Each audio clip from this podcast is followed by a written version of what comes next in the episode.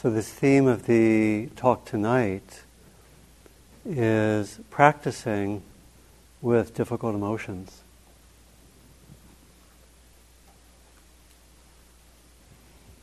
And I think we, we saw that one of the reasons why conflicts are so challenging is that we have a number of difficult emotions that arise. Often we might have, again, fear, anxiety, sadness, anger, and so forth.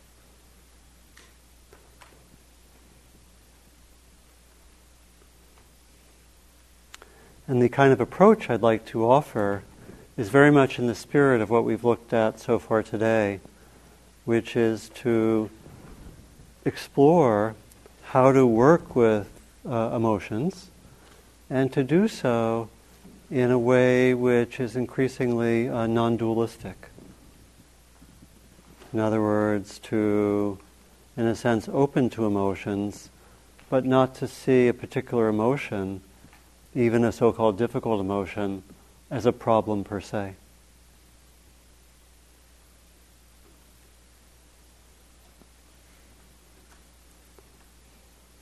But rather uh, that we can actually investigate emotions, including difficult ones, and keep learning from them.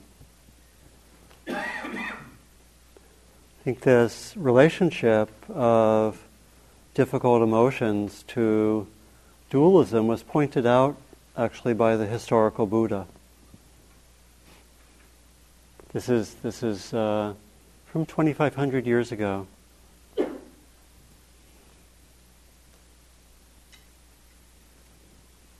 Anger, confusion, and dishonesty arise when things are set in pairs as opposites. There's something about the whole structure of dualistic thinking which is connected with difficult emotions arising. I think, much as David was pointing out, that when we have an opposition and we cling to it or uh, try to push something away, there's inherent tension there. David was calling that the sense of, of lack. There's something um, unstable, and there's something that uh, we actually represent something that's not real, that there is some kind of opposite. There's some kind of opposition that has an absolute standing.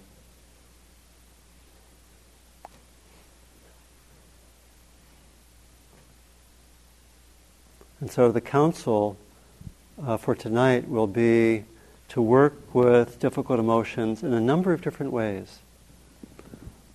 First, though, I want to uh, take an inventory of some difficult emotions. I'd like just to invite people to name different kinds of emotions which are difficult for you.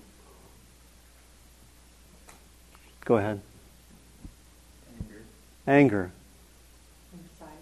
anxiety, Anxiety.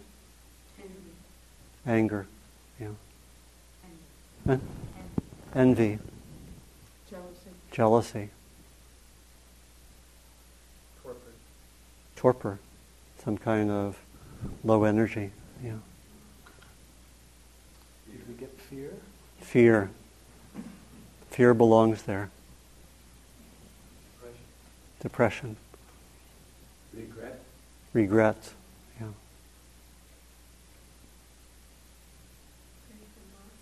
Grief and loss, yeah. Shame. Shame. Maybe guilt.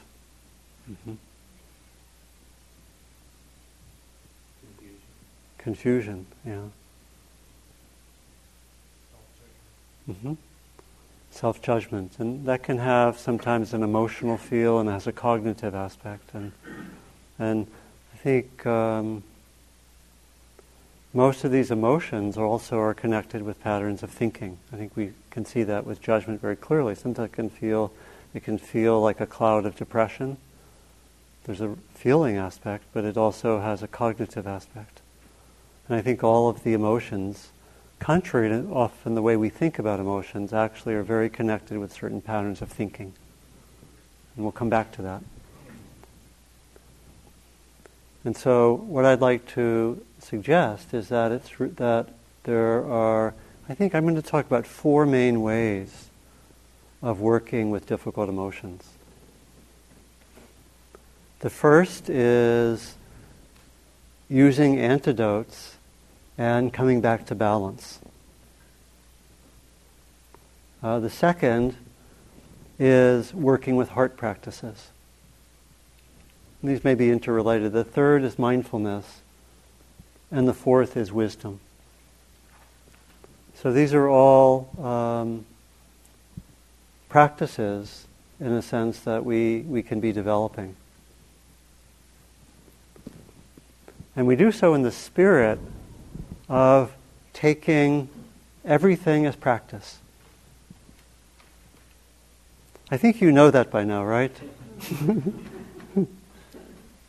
Sometimes we say, nothing left behind. All parts of ourselves are welcome. The Tibetan Lojong teaching goes like this turn all obstacles into the path of practice. That's radical. Or the poet uh, Rilke uh, says it like this. Let's see where this is. He uses the language of speaking about God, but you can consider God, maybe God is like awareness.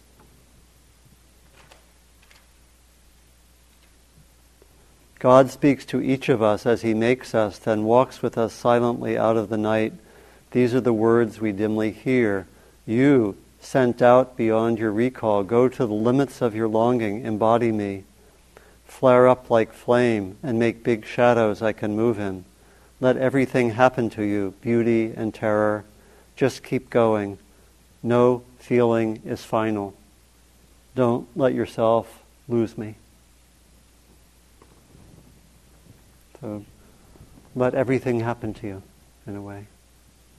And so we can, uh, let me go through these uh, four ways of working with difficult emotions, and I'll bring in especially reference to two emotions which are dear to me.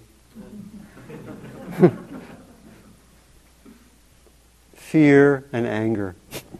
Okay, and I'll, I'll go into some depth with, with those and tell some stories.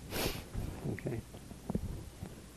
So I think, first of all, it's very important that when there are difficult emotions occurring in experience, and I'll especially um, I'll refer both to the context of meditation and to the context of everyday life, and you know, being in the midst of action and interaction. So, first, it's quite important, and this really actually requires mindfulness and wisdom, to know whether we are lost and stuck with difficult emotions. And so we need a certain degree of mindfulness and wisdom even to know that. In other words, on the meditation cushion, am I simply lost in self judgment and beating myself up, such that I'm telling the same stories over and over again? Am I lost in anger in a similar way? Am I consumed so that I actually am not very present and not able to really to be mindful very well. And of course, this can happen in daily life all the time. Something is really consuming us. There's continual, repetitive thinking. The emotions are very strong. Our bodies get affected. We feel often um, out of balance and so forth. And if that is the case, we need a certain amount of mindfulness to tell us, I am out of balance. And then we actually want to do that which helps us come to balance. That's really an important first step. And so that can mean all sorts of things. It could mean to, uh, on the meditation cushion, it could mean to uh, bring in another practice, you know, which we sometimes call an antidote. An antidote is a practice that can shift the energy of what's happening. When metta becomes strong, metta is a wonderful antidote. In fact, classically, in the kind of mythologies around the Buddha, metta was understood as an antidote to fear. People know the story of metta as an antidote to fear? How many know this, some of the story? It goes like this then. uh, a group of, I think, monks were meditating in the forest.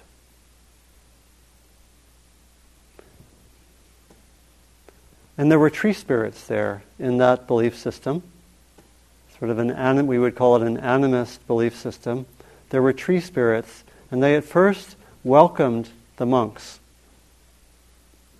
But then they came to the view that the monks had overstayed their welcome. Because they were just staying in the forest, and the tree spirits said, They are staying too long. We must get rid of them. And they had the capacity to create horrible images that appeared before the monks. They also had the capacity to produce stinky smells, which were worse.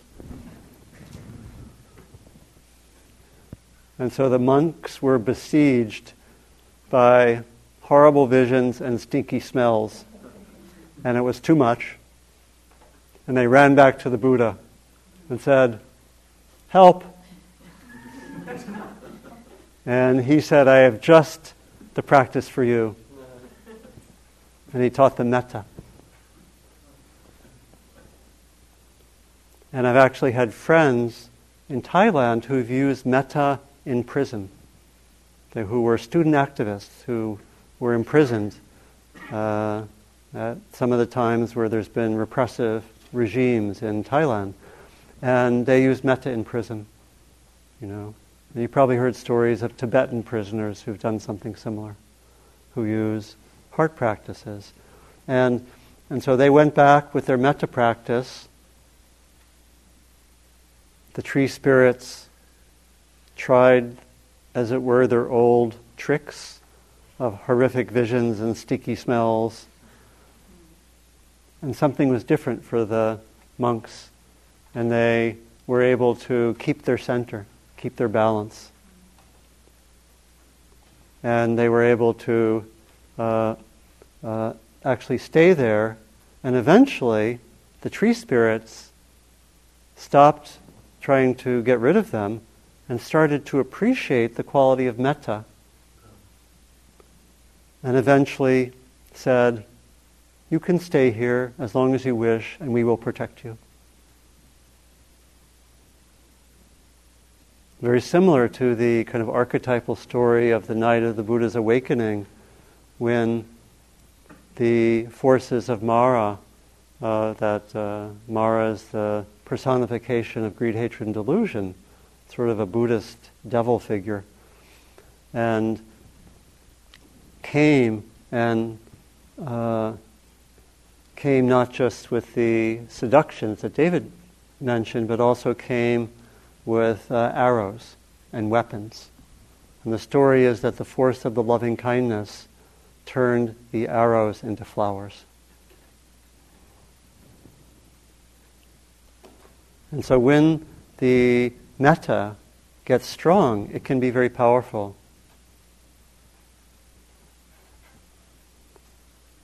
I was also thinking of a time uh, in my own experience when I used metta. I, I, we can use it in small and large ways. We can, for example, if metta is strong and one wakes up at three in the morning and has extreme self judgment or something happened yesterday or the day before that really is on your mind and bothering you, and you're consumed, and at three in the morning one's very vulnerable mindfulness is not typically at its greatest strength. And we're often taken away, right? We're taken away by the emotions, the thinking. It's very hard to be centered. That's a time for metta. It can be very, very effective at that time when we're, when we're otherwise quite vulnerable. And I was thinking of an experience that I had with uh, fear. Uh, about three or four years ago, I went to do a retreat at a retreat center called Tara Mandala, which is in southwest Colorado. Has anyone been there? Wonderful retreat center. Um, the main teacher is Tsultrim Allione, who's done uh, marvelous books, just taught here a little while ago, and wrote one of her books is called Women of Wisdom. She's really a major force for bringing back the women's traditions in Tibetan Buddhism. And it was a retreat, and uh, I wanted to camp out, which what, you know, about half the people were camping out, and they brought me to a nice site which was somewhat remote. And they said, This is a really great site. Of course, there was a, a bear who came through here a week ago. But we caught the bear, and we've taken it 50 miles away. And so in some state of mind or other, I said, okay, I'll stay there.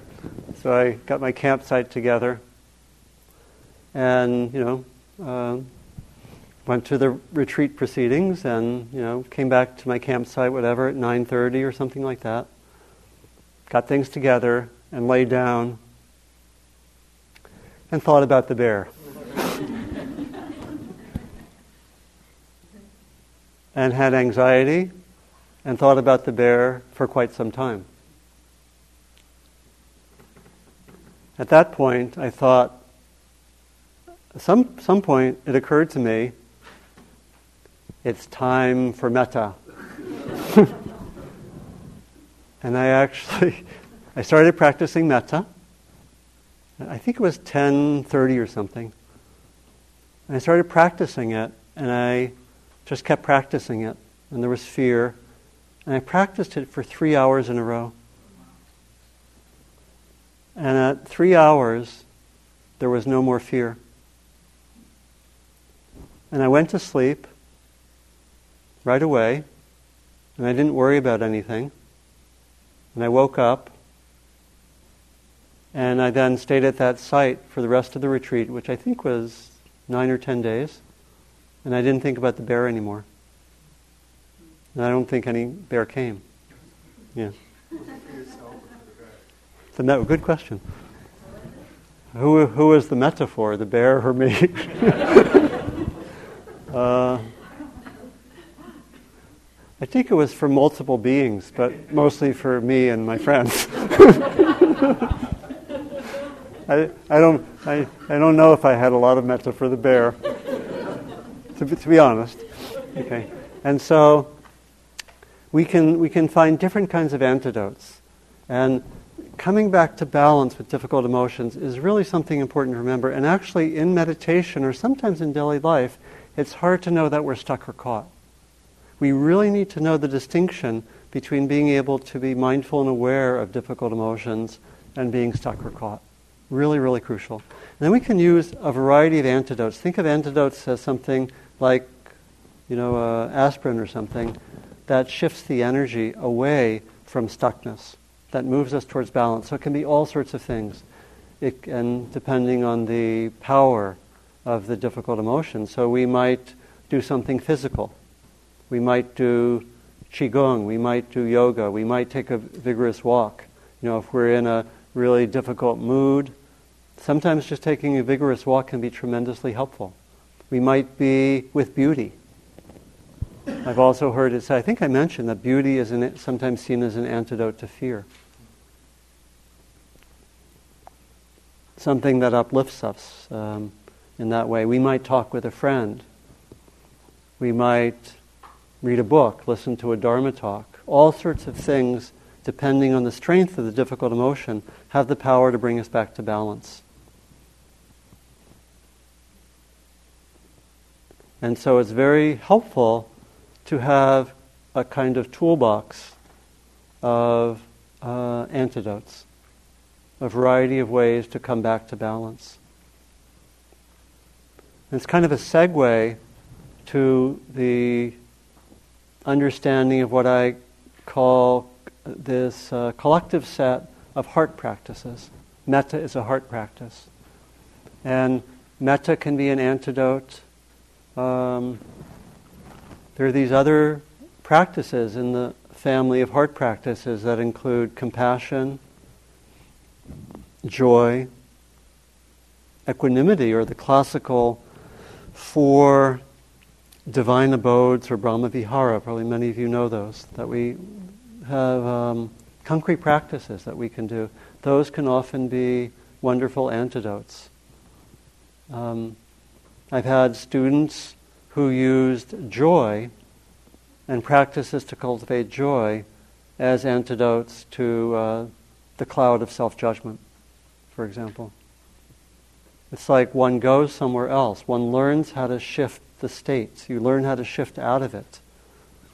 Um, and actually, some interesting practices that I, that I use, for example, in working with judgments, uh, going back a little bit to the first category of antidotes, we can also use uh, somatic states, states of the body. It's very, very interesting. Um, I work, one of the ways I work is with um, finding postures of the body in which one feels expansive. You might even right now, like, is there a posture that you can go to? And I'll even invite you, if you want to, to stand up. Go to a posture which is expansive for you, which feels centered, balanced, expansive.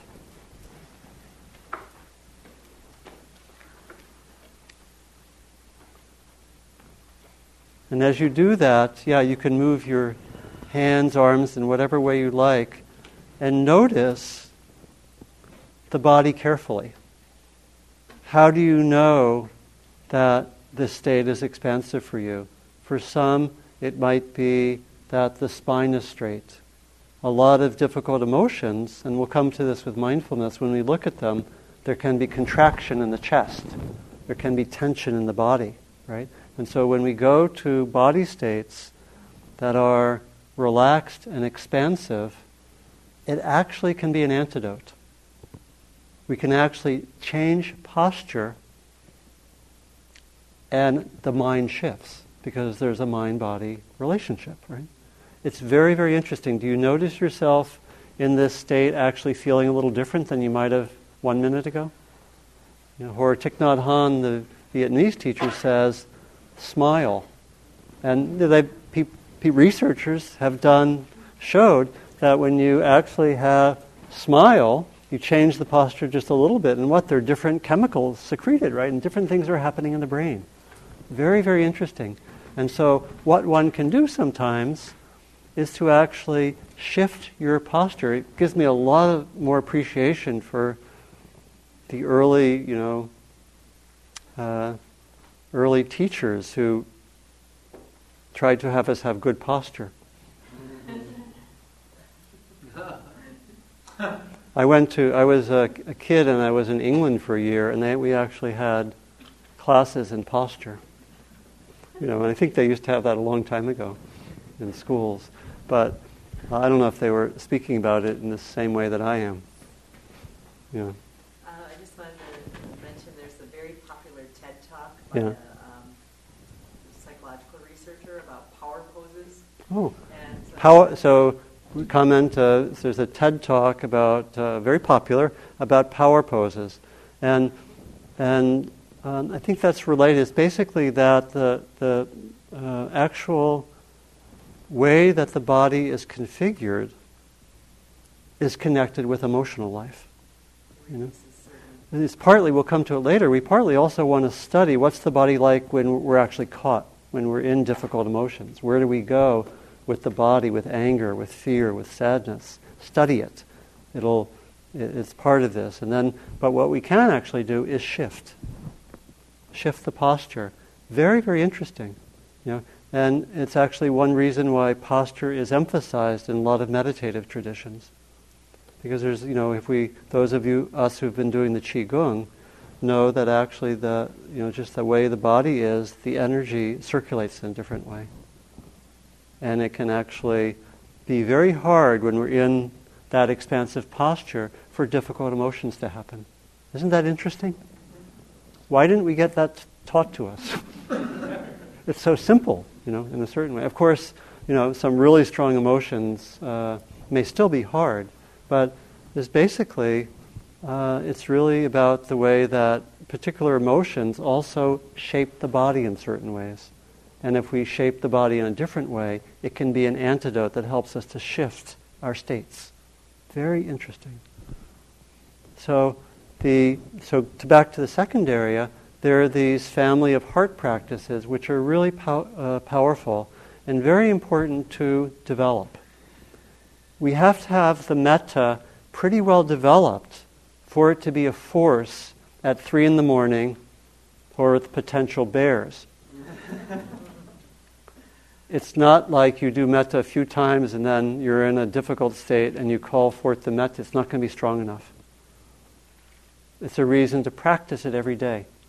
Then it will be strong enough. And every day can just mean 10 minutes a day. That will go a long way.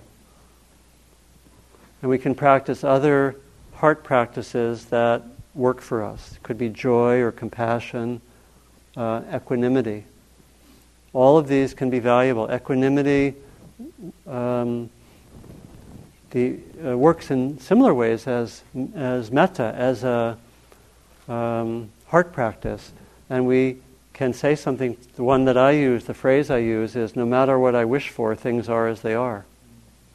It's really a wisdom practice also and it can sometimes help uh, move us out of something.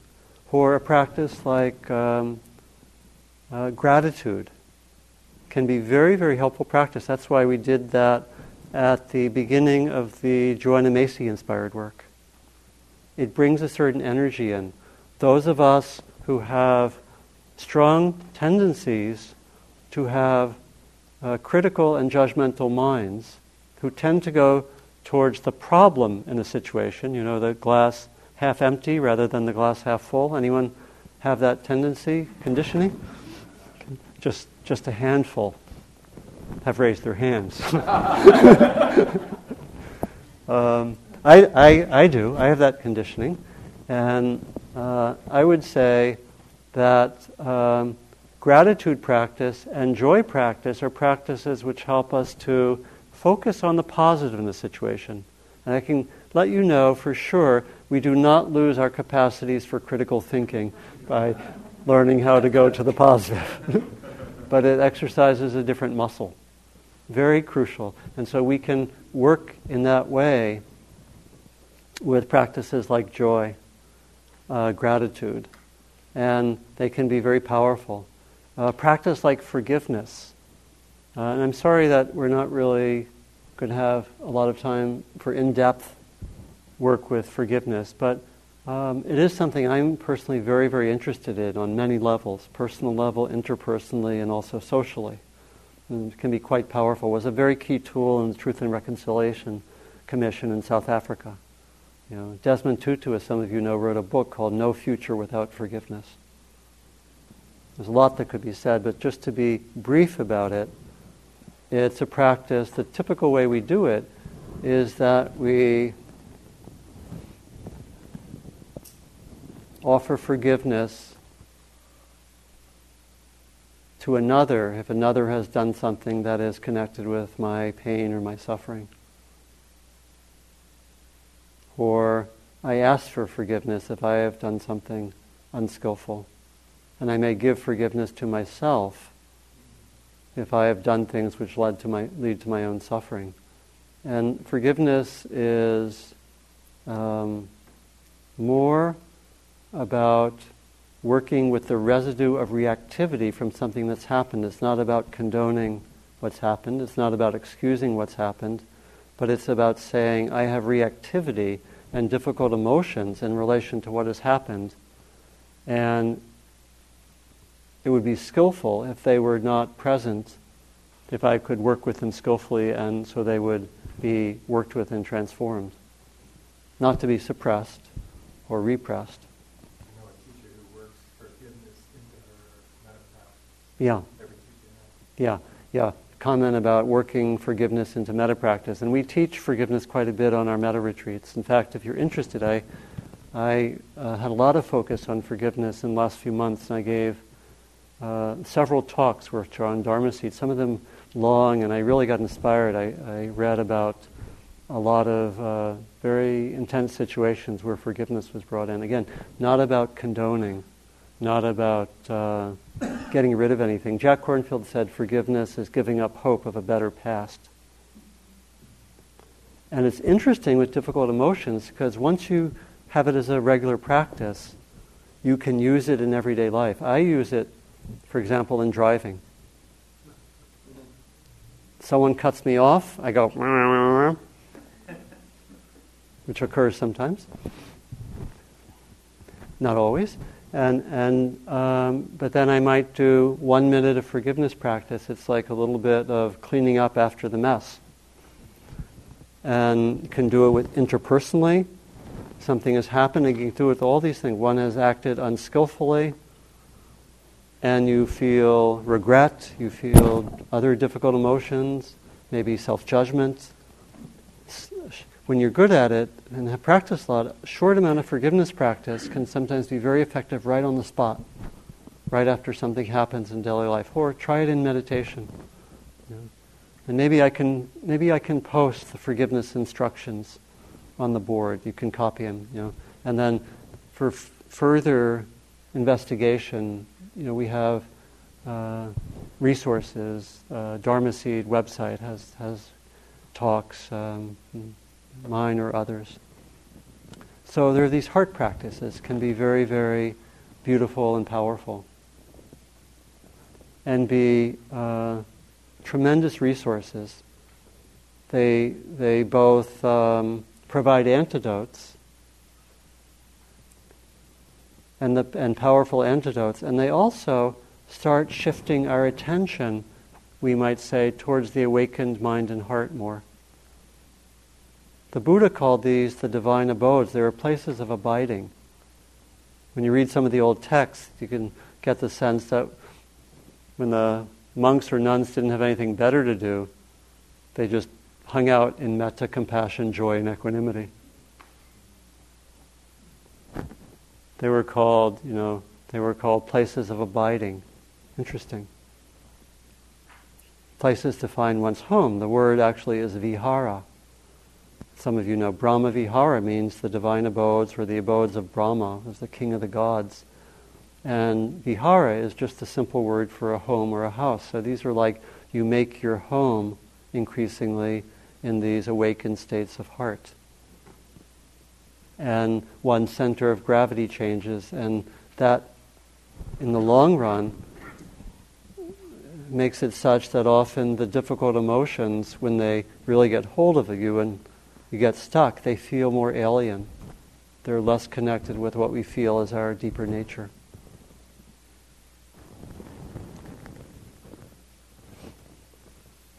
The emphasis in the Buddhist tradition has been especially on, I think, in addition to working with the heart practices, has been, and antidotes, has been especially on using mindfulness and wisdom to work with difficult emotions.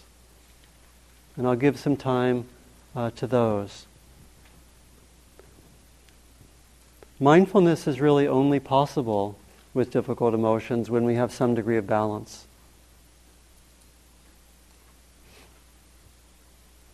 And in a way, we, we start to open to what's difficult. And again, uh, much like that teaching of the two arrows, remember that teaching of the two arrows? Part of the center of our practice is to learn how to be willing to just hang out with what's difficult. It goes against all our conditioning. To really hang out and be present. This is from uh, Rumi. This is a kind of a parable about how it's necessary to be with what's difficult.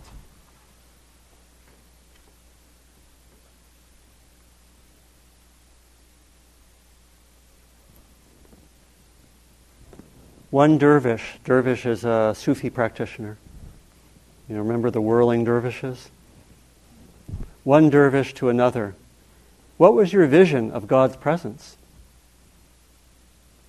Response I haven't seen anything, but for the sake of conversation, I'll tell a story. God's presence is there in front of me, a fire, listen to that, a fire on the left, a lovely stream on the right. One group walks towards the fire, into the fire, another towards the sweet flowing water. No one knows which are blessed and which not. Whoever walks into the fire suddenly appears in the stream. A head goes under on the water surface, that head pokes out of the fire. Most people guard against going into the fire and so end up in it. Get that? Most people guard against going into the fire and so end up in it. Those who love the water of pleasure and make it their devotion are cheated with this reversal. The trickery goes further. The voice of the fire tells the truth, saying, I am not fire. I am fountainhead. Come into me and don't mind the sparks. If you are a friend of God, fire is your water. You should wish to have a hundred thousand set of moth wings so you could burn them away, one set a night.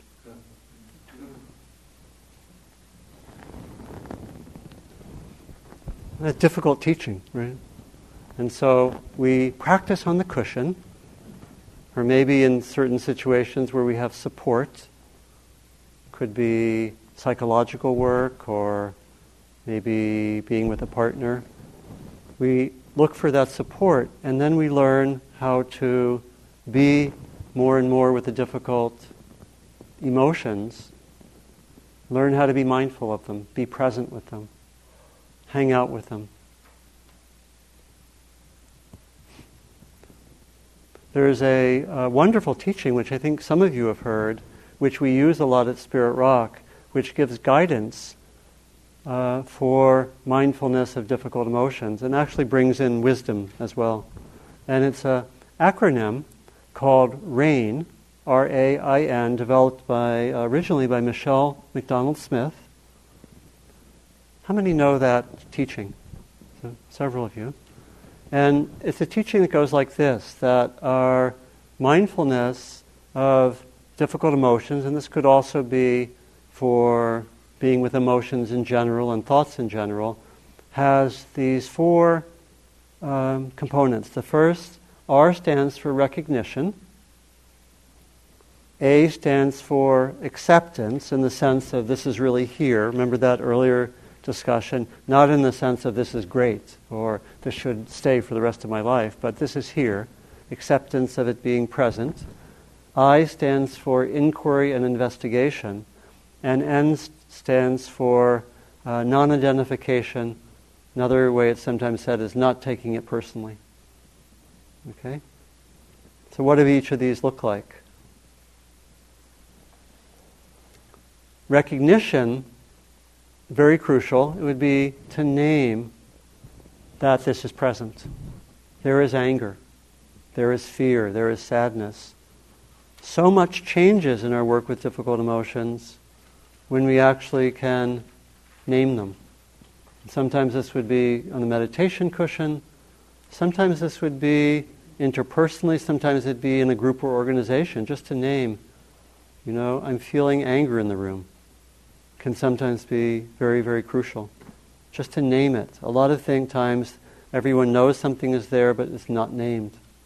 Right? Or people try to suppress things. So just to name an emotion is an important starting point in whatever uh, domain we're in interpersonal, social, individual. Recognize it, naming it, know that it's there. Acceptance is uh, being willing to be with it in a way, not trying to push it away, not trying to resist it, not trying to get rid of it. And that's very difficult I think we know that on the meditation cushion. How many of us have sometimes used mindfulness with the belief that if we're mindful enough of a difficult emotion, it will go away? I use my. Anyone relate to that? Well, I think probably all of us at certain moments, right? You know, hey, if I get this meditation really down enough, I can just um, be mindful and all my difficult experiences will just float away and I'll be left with bliss. I thought that. I actually thought that I should, after a few years of meditation, no longer have difficult emotions. this is called simple delusion. uh, and so uh, we learn how to be with it. And then the inquiry and, and um, investigation is really, really important. And this is where we actually study the emotions. We hang out with it. There's something that's very crucial in actually knowing how the emotions come to us at the many levels of experience. So, for an example, I think I might have mentioned this. I'm not, I'm not sure. Maybe not. Um,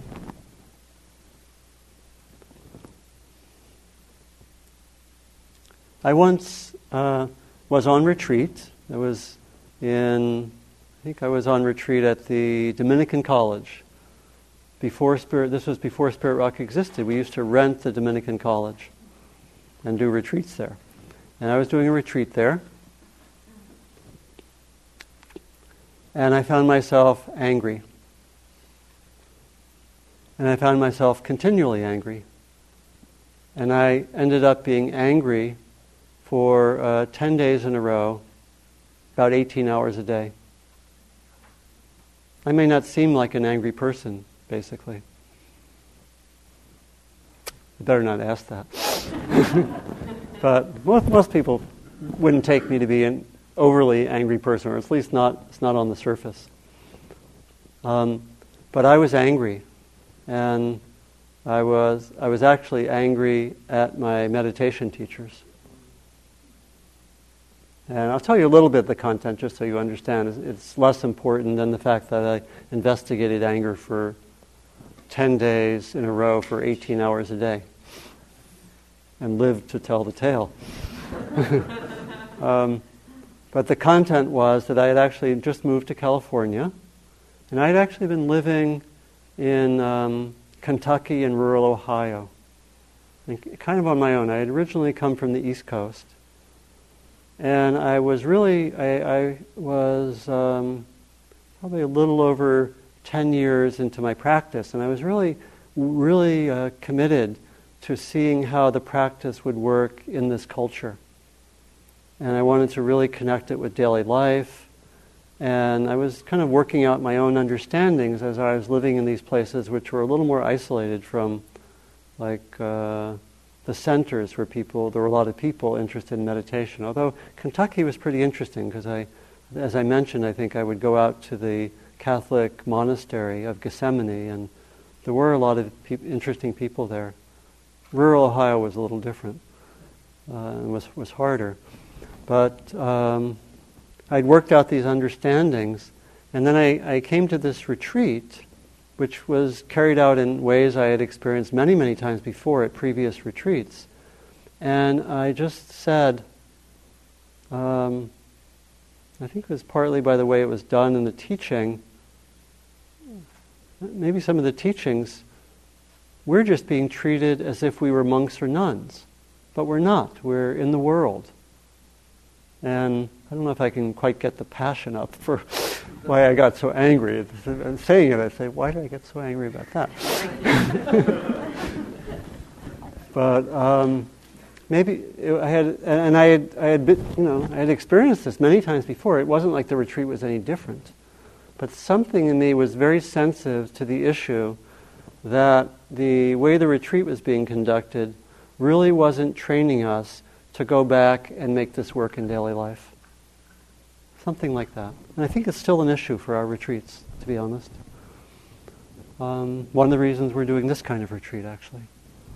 Um, and, and so I got really, really angry at this. And, and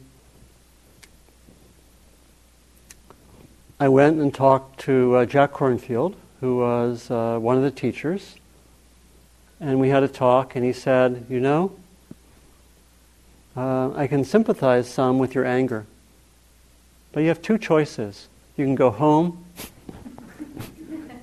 or you can stay and be mindful and work with the anger. And he said, I'll give you a few techniques. He said basically, uh, we used some techniques which we got from a Burmese teacher named U Pandita. It was very simple, just to, at the end of every sitting, just to take a few notes about what happened. Did that, and I also was given instructions to really watch when the anger shifted to something else, because I would stay with it, and it would shift at times. You know, uh, psychologists sometimes call anger a cover emotion, because there's almost always typically something beneath it, like sadness, something like that, or disappointment or hurt. Um, and so uh, I said, uh, I think I'll stay. And worked with, uh, worked with th- those instructions for 10 days, and I took notes. And at the end of four or five days, I looked over my notes. It was very interesting. It was like a flow chart of my anger. And and what I found, this was really like a, a, lot of continual mindfulness. It was actually, after a while, got incredibly interesting. And I guess I was, um, I was able to be mindful enough so I could really stay with the anger. It wasn't, I don't remember the anger taking me away where I couldn't be mindful. There was, a, there was a, enough mindfulness so I could stay with it. But I still was very angry at times. And, and um, so, sometimes uh, uh, I would really notice how it was in the body. So when we're wanting to be mindful of difficult emotions, really, how is it in the body? What's it like? You know, with the anger, I could feel fire sometimes. I could f- feel agitation.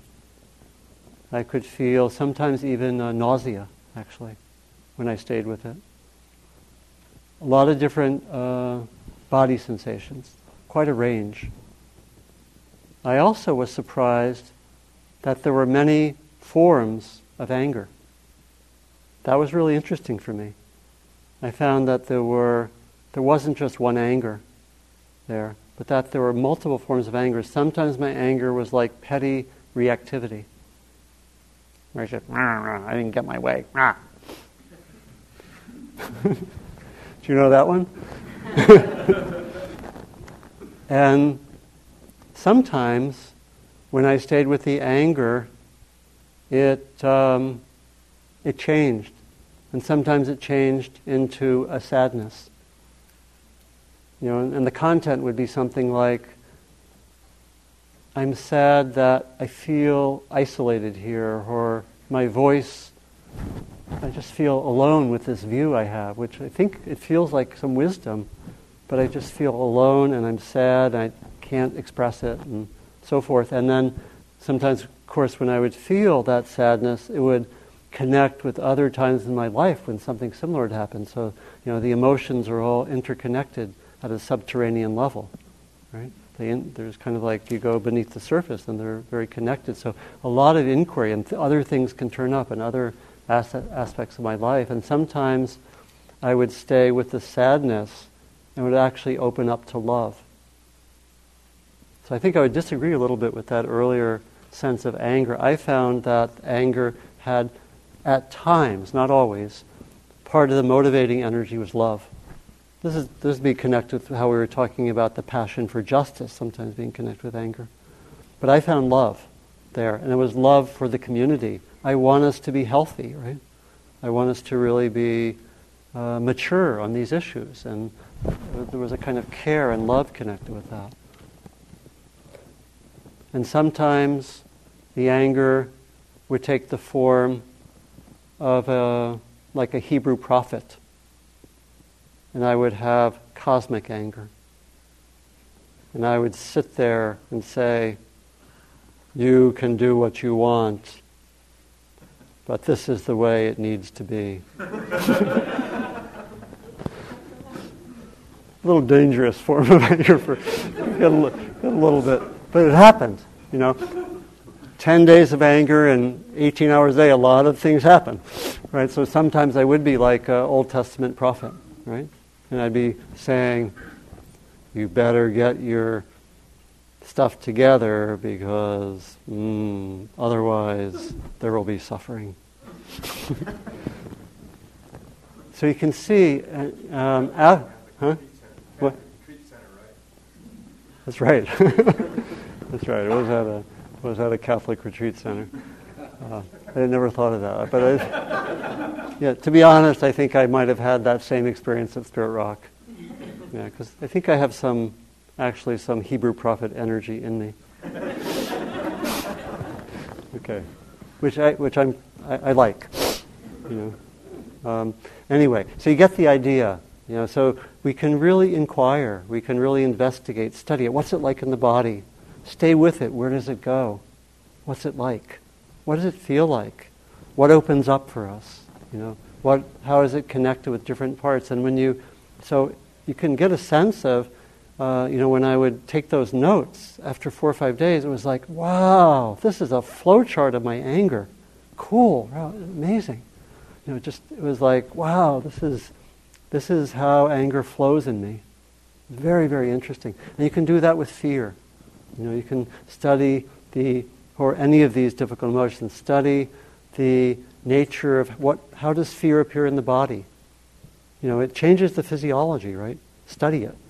What's it like? Can do, again, we need support sometimes, protect environment. Study how does the mind work with fear? Often, uh, fear confuses us, right? There's confusion with fear. It confuses our thinking often. And I think, much like anger, when I've investigated fear, uh, not so much using the antidote like with the bear, but really investigating it, I've seen, I think what in a certain way is obvious, that fear can be, we can get caught in fear where it becomes quite destructive. But I, I would say that all emotions um, have at times significant intelligence. It's kind of obvious with fear, right? You know, I might have fear of getting hurt, and that might actually be very helpful to have that fear. If I'm at the edge of a cliff, fear is not dysfunctional, right? And I, I, so I think we can. That's one of the interesting things. All the difficult emotions actually have some wisdom and intelligence, but they can easily we, when we get lost in them, they become destructive. Right? And this kind of segues into the last uh, point I'll make, which is that we can also work with difficult emotions with wisdom. And it actually relates to the last aspect of the model of rain, which is non identification, or not taking it personally. We can be with the difficult emotions much like a scientist, which is really the spirit of meditation, right? We learn to study it, we learn to be with it as if we were a biologist studying a species in the forest. Right? I think, I think you got that from the way I was talking about looking at anger, right? and it, you know, uh, I had to get interested in the anger. So, so part of uh, what comes along with investigation and non-identification is actually interest. Oh, because I felt after working with anger, or times when I've worked with fear, I have never really understood anger or fear in this way ever. This basic human um, emotion, we can actually um, with the practices we do here, we will know these emotions. It's as if we've never really looked carefully at them. And so we have that potential to do so. And the spirit is that of non identification, not taking it personally, of being with the emotions. And again, this takes balance, right? This takes balance and support. But when we get to a balanced place, we can have that wisdom. Sometimes we can use the wisdom of knowing this is impermanent and being aware of change, much like when I was instructed to be with the anger and watch when it changes. Watch how things move. They always move. There's always change. Part of wisdom is to be aware of impermanence. Very helpful in difficult circumstances, right? Difficult emotions. This is really difficult, but I've studied impermanence a lot, and I know it's not going to last forever. The fearful mind says this will last forever. Right? But we, our wisdom tells us otherwise. And it's the wisdom of knowing also uh, the patterns of suffering.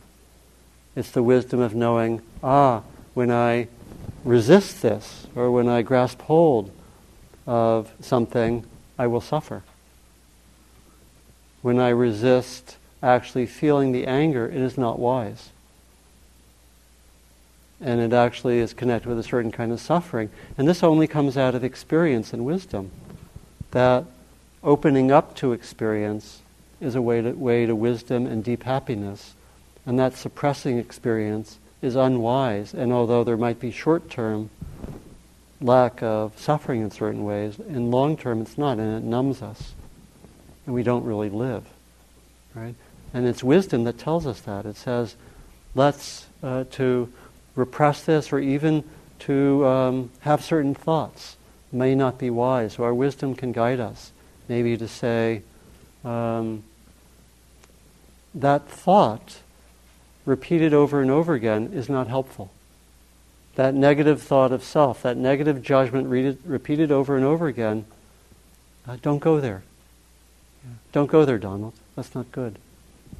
Not helpful. That's wisdom. And it comes out of experience.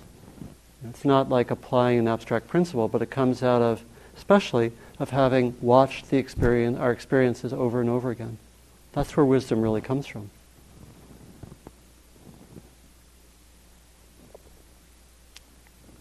So that those are classically the three main areas of wisdom. Uh, non-identification, not taking something personally, noticing impermanence, and really being aware of the patterns of suffering that lead to suffering. So this is our, um, you know, call it our toolbox or our set of guiding, guiding practices and principles for working with difficult emotions. And I think when we, when we learn to do it at an individual level, we start to be able to bring it out into interpersonal relationships, into groups, into organizations, into families, where there are further complexities, but I think the principles are the same. Much like the truth mandala is a more complicated way of embodying everything I've talked about tonight, right? Do you get that? It's like making a welcome space where emotions can be there, be heard, be felt, not necessarily identified with, respected, and worked with. And that when we do that, something shifts, right? Something shifts when we're willing to do that. So very, that's a very creative way to apply exactly the principles and practice I've been talking about uh, in a group context, or it could be an organizational context. And I actually think we can do that on a social level. I think if you look to the Truth and Reconciliation Commission of South Africa, they used a lot of what uh, I've been talking about.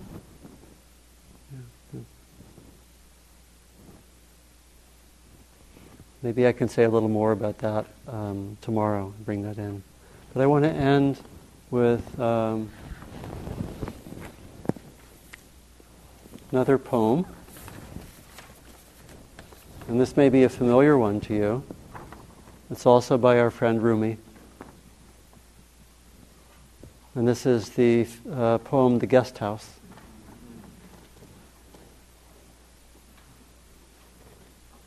This being human is a guest house. Every morning, a new arrival. A joy, a depression, a meanness, some momentary awareness comes as an unexpected visitor. Welcome and entertain them all, even if they're a crowd of sorrows who violently sweep your house empty of its furniture.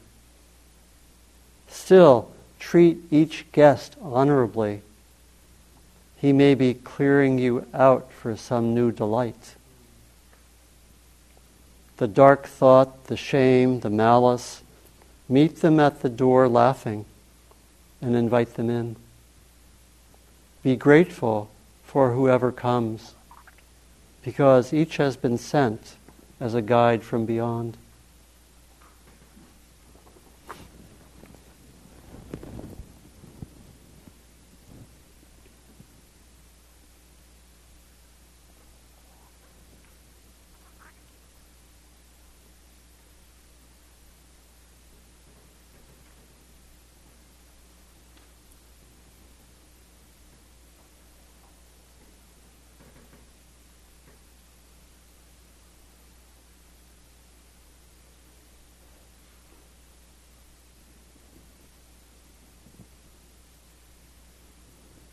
Thank you very much for your kind attention.